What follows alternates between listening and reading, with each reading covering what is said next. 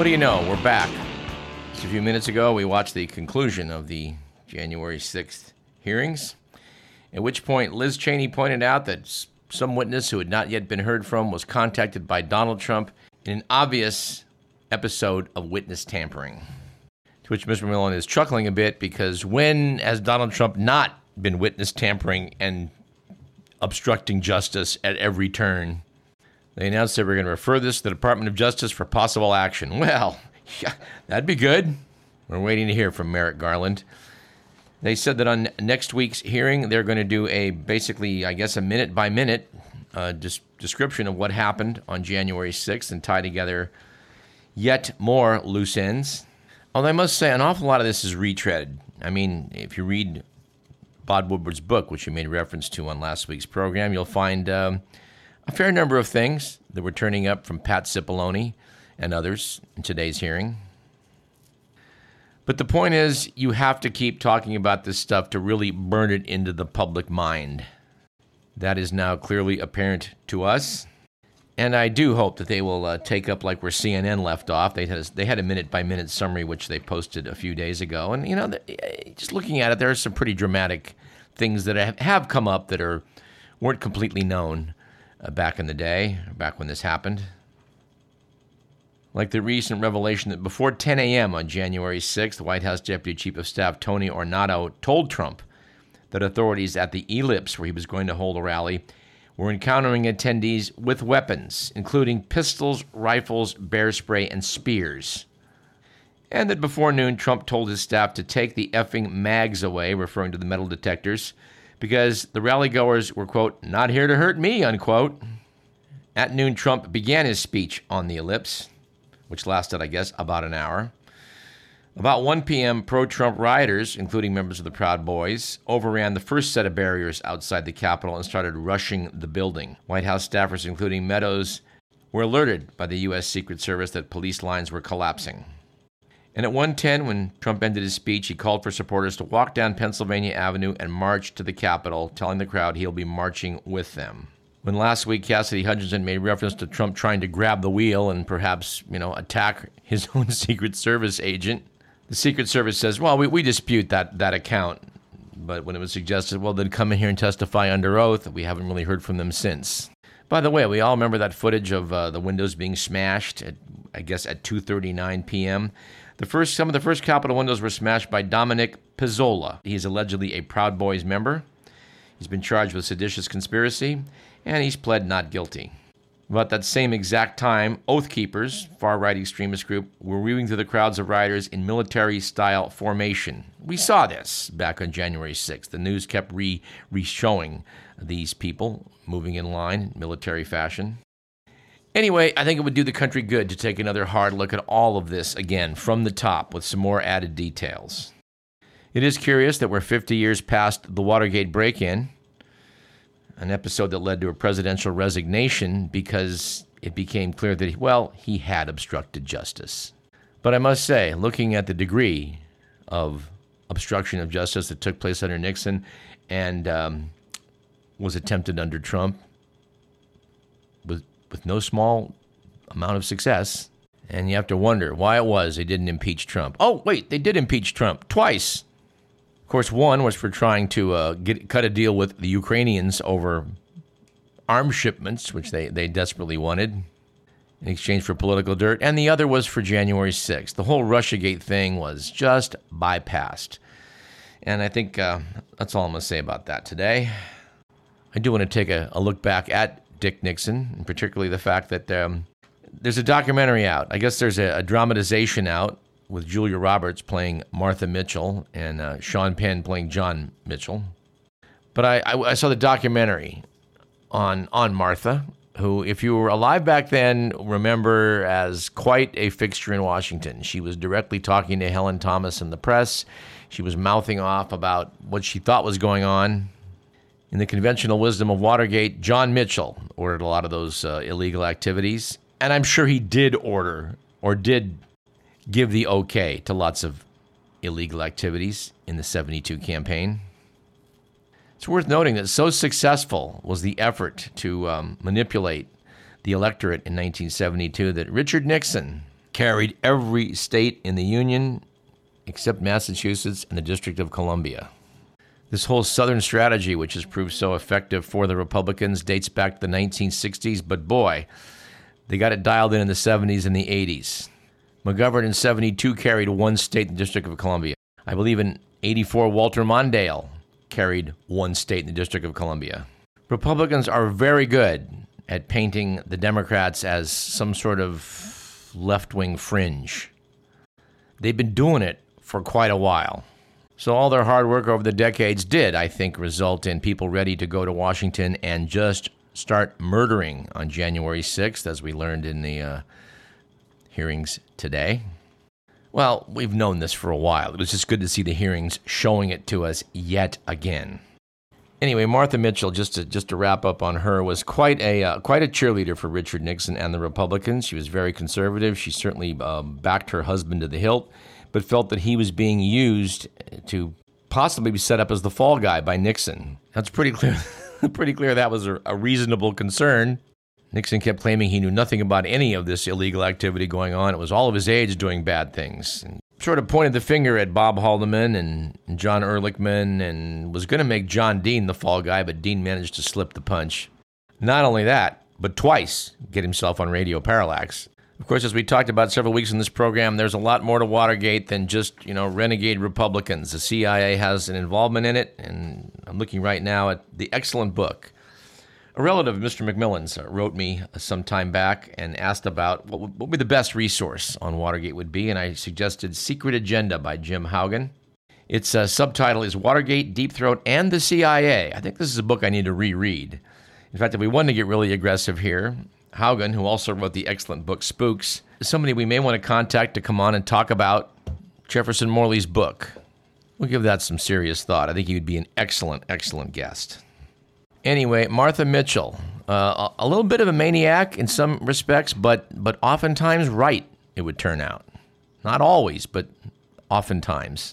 Mr. Millen points out more than a stopped clock.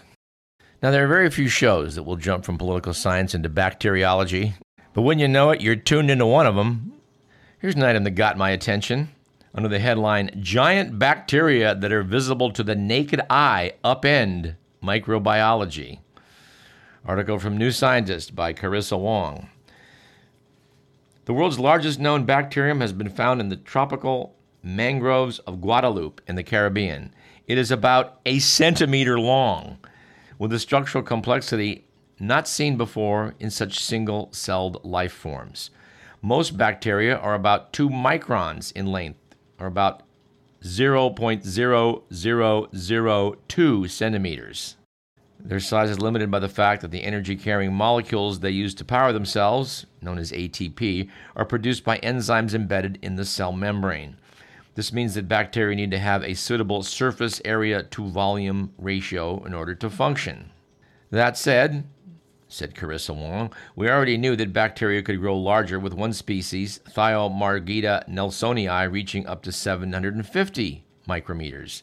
This, however, is still within expected theoretical size limits. The new bacteria, which they've named Thiomargarita magnifica, no, we don't know how they came up with that.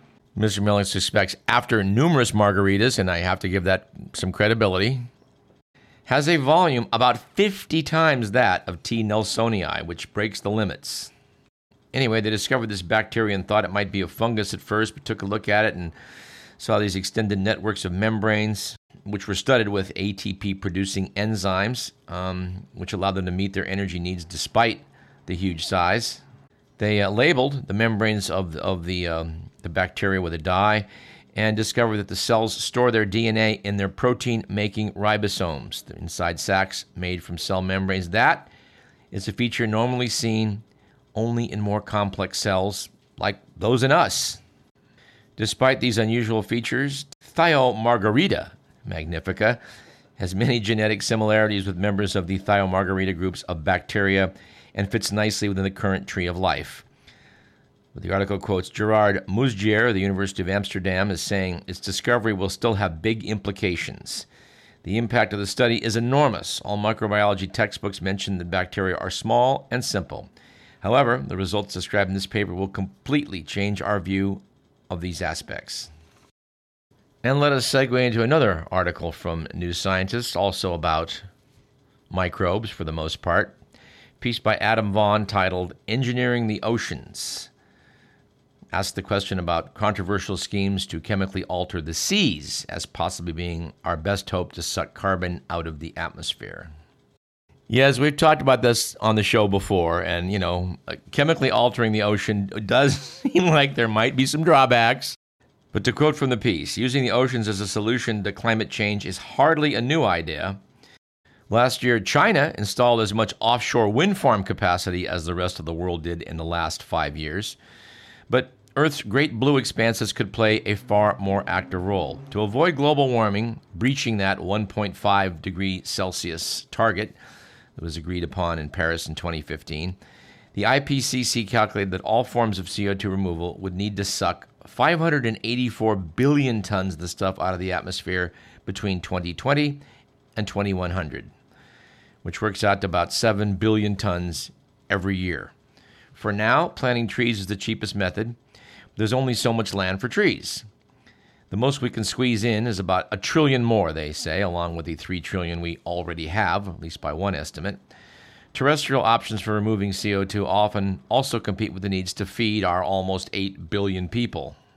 The approach considered by the IPCC to have the greatest potential, which is planting crops that remove CO2 as they grow, then burning them for energy and capturing the carbon's emissions, would require vast tracts of land and huge amounts of water that could have been used for food. In that context, looking to the seas makes sense. The oceans cover 70% of the Earth. Here's a stat I did not realize the oceans already contain 50 times as much carbon as the atmosphere. That I did not know. I imagine you're surprised too. Article notes that according to some estimates, ocean-based technologies might might remove as much as 100 billion tons of CO2 every year. It notes that one obvious method would be the equivalent of reforestation on land. That would be restoring natural carbon sinks such as kelp forests, seagrass, and mangroves. But it notes their potential is probably limited, hence the interest in engineering approaches. I want to stop there and say, what do you mean it's probably limited? If you look at satellite photos of California, and we have, at least the ocean off of California, you will note that there's been a catastrophic decline in our kelp beds. One theory is that there was a, um, a die off of numerous starfish for reasons that remain unclear. And in the wake of not having the starfish, there was an explosion of sea urchin populations, and the sea urchins like to eat kelp. Apparently, some areas of the coast that used to be kelp forest are now basically a forest of sea urchins. I think there's probably a lot we could do to uh, create carbon sinks in kelp forests.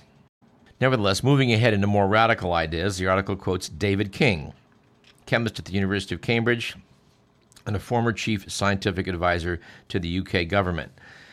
This especially got my interest because I had the privilege of interviewing Sir David King when I was serving a gig over at Capital Public Radio. He was an extremely optimistic person and a convincing speaker listen to David King for a while and you think things may not be so bad. And God help us, maybe they're not. Maybe things can be mitigated with some radical ideas. And Sir David King has a radical idea. I have to have to pause for this one for a moment. But here's the idea. Instead of taking iron pellets and affixing them to rice husks and sinking them so that the iron causes a bloom of algae in the ocean, this has been tried with some mixed results we could instead try using synthetic whale poop. Now, wouldn't you know it? It turns out when whales do defecate near the ocean surface, it releases huge amounts of nutrients like phosphorus and nitrogen that stimulate phytoplankton growth. Preliminary studies show this could work really, really well. Now, the article is a little bit vague on how it is you go about creating synthetic whale feces, uh, but frankly, I'm going to leave that to the experts. I have some degree of confidence that if a zero gravity toilet can be invented, so we may be able to produce synthetic whale feces. As a public service announcement, we would say, please don't try this at home. But there's some other ideas out there as well. Scientists in Australia are planning to develop some artificial upwelling using pipes to bring nutrient rich water from the ocean depths to the surface to again create phytoplankton blooms. We have a sneaky suspicion that the law of unintended consequences is going to raise its ugly head and mess some of this up, but you know, maybe we'll get lucky this time. And of course, when it comes to replacing the seagrass and the kelp beds, uh, uh you know, on, on, our coastal ecosystems, mangrove uh, forests, etc., a, a lot of good is going to come of that, just apart from what it can do to act as a carbon sink. So, full speed ahead on that. All right, in about the 10 minutes or so we have left, I think I'm going to stick to science topics. I have three things I pulled out of New Scientist last year that have been sitting around. I think it's time to, to talk about them. Starting with a column by James Wong, described as a botanist and science writer with a particular interest in food, who wrote a column about foods becoming taboo, noting there's an increasing number of people who think seedless fruits are bad for you. Now, we were almost wholly unaware of, of this notion, except for the fact that we've railed in this program in the past about how seedless watermelon are tasteless and have a strange texture to them. I never thought that meant they were bad for you, per se. But James Wong notes that if you type the term seedless fruit into an internet search engine, you'll get suggested terms like bad, bad for you, good or bad, GMO, and even Bible. You're curious about the last one, there appears to be a relatively large section of the internet that views seedless fruits to be against the teachings of the Bible, and in particular, anti abortion beliefs. Meaning to some, seedless fruits aren't just unhealthy, but they're unethical. I have to say, when it comes to the watermelon, I, I may, may be inclined to agree. But said James Wong, seedless fruits are the result of biological processes called parthenocarpy, the development of a fruit without prior fertilization, while it's true that this can be the result of human actions, it also happens in nature all of the time, or could be a combination. For example, in the wild, bananas are filled with hard, bearing like seeds that make them incredibly fiddly to eat, to the point of being essentially inedible.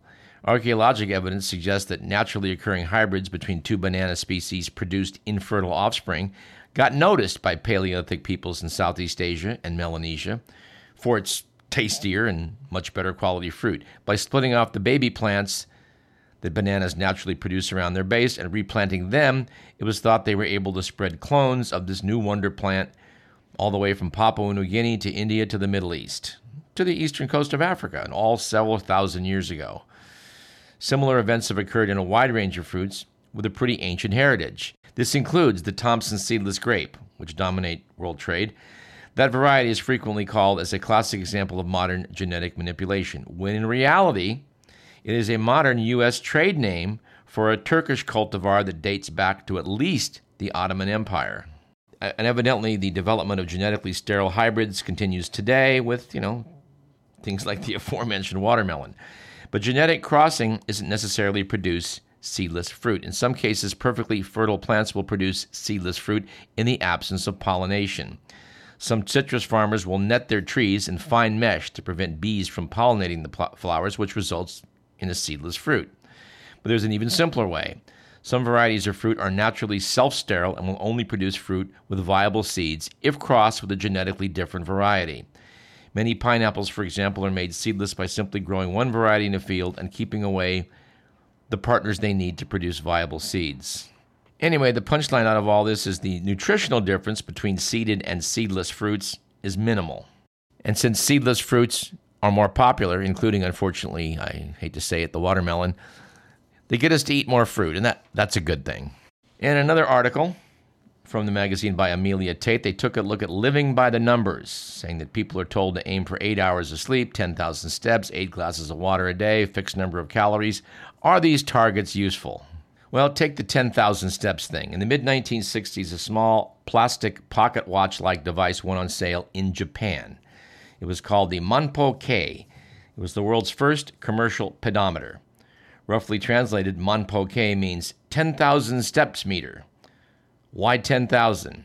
Well, it likely originated as a marketing tool, says I Min Lee, an epidemiologist at Harvard. Not only is 10,000 an easy number to remember, the character of 10,000 in kanji, a script used in Japanese, looks a little bit like a person walking.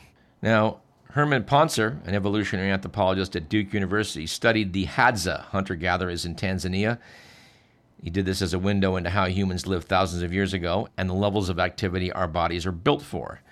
In a recent study, he measured more than 2,000 days of Hadza activity and found that the men aged 18 to 75 walked an average of 18,000 steps a day, while women in the same age range walked about 1,100 steps a day. The Hadza do tend to avoid many of the chronic illnesses of Western societies that we associate with inactivity, so it would seem that walking a lot is good for you. And it surely is, but there's nothing magic about 10,000 steps. If your steps are brisk and if your steps are uphill, you don't need to get to 10,000, something which has been imprinted on me of late as I've been hiking in the East Bay Hills. There's a trail that everybody takes to get up to the top of the ridge, and I've decided to go straight up the side of the hillsides, and man, has that been exercise. I tried to count the number of steps I took uh, last week, and I got somewhere near 1,000 to get up to the trail. And I got to tell you that I'm sure my 1,000 was the equivalent of your 10. Up on the top of the ridge, people seeing me come up that way have, have asked, Is it easier to go down that way? And I say, No, it's not. I also want to note that I often do it without taking water with me, just, just to tempt fate. The piece notes that whether you're walking 10,000 steps or 4,400, you need to keep hydrated but do you need to gulp eight glasses of water every 24 hours? Well, it turns out that figure dates back to 1945 when the U.S. Food and Nutrition Board of the National Research Council published dietary guidelines that recommended consuming one milliliter of liquid for every calorie of food, which adds up to about 2,000 liters of water a day for those on a 2,000 calorie diet. But guess what? You get 30 to 35% of your moisture from food. That's the magazine. The two liter recommendation wasn't just misunderstood over time, it was simplified into eight glasses of around 250 liters, about eight ounces a day. Eight times eight ounces a day. It is believed that the U.S. bottled water companies have capitalized on this misconception. The article explains that we have very elaborate mechanisms in our body to tell us when we should drink. It's called thirst.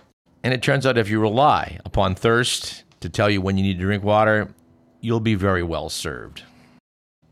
To which I do want to add if you're driving your car in Death Valley and you're at risk of it breaking down, be sure to have extra water with you.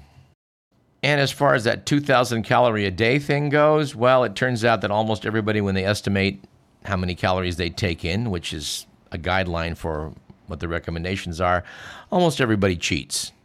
Or let's just say, unreliably reports. And to talk about this properly, we're going to need probably 10 minutes, and we're down to about one. So, time to abandon ship. Since we've got about one minute left, uh, I think what I'm going to do is go back to those 5,000 jokes summarized. I think we'll do about five or six of these. Starting with Have you heard about the paranoid with low self esteem? He thought nobody important was trying to get him. Here's a statement that Mr. McMillan denies My own action figure would come with action sold separately. How about this one? I am zero for 145 in pulling random books from people's bookcases and having it lead to a secret passageway. How about I was so poor as a kid, I didn't build sandcastles. I built sand mobile homes. And finally, here's one that's not for everybody, but the statement is My girlfriend told me she was going to go commando tonight. I thought that sounded great until she lobbed in a smoke grenade and then released all my hostages. I'm a joker, I'm a smoker, I'm a midnight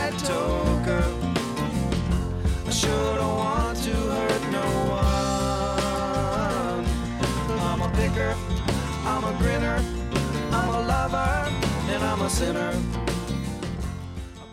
This program was produced by Edward McMillan who I'm sure is especially looking forward to editing today's program. In between, of course, taking the time to research the manufacture of artificial whale feces, which I'm not sure is going to work out as a side hustle, but maybe. I am Douglas Everett. As much as on occasion I might want to deny it, you're listening to Radio Parallax. We're going to probably have a little more standard show next week. Thanks for listening, and we'll see you then.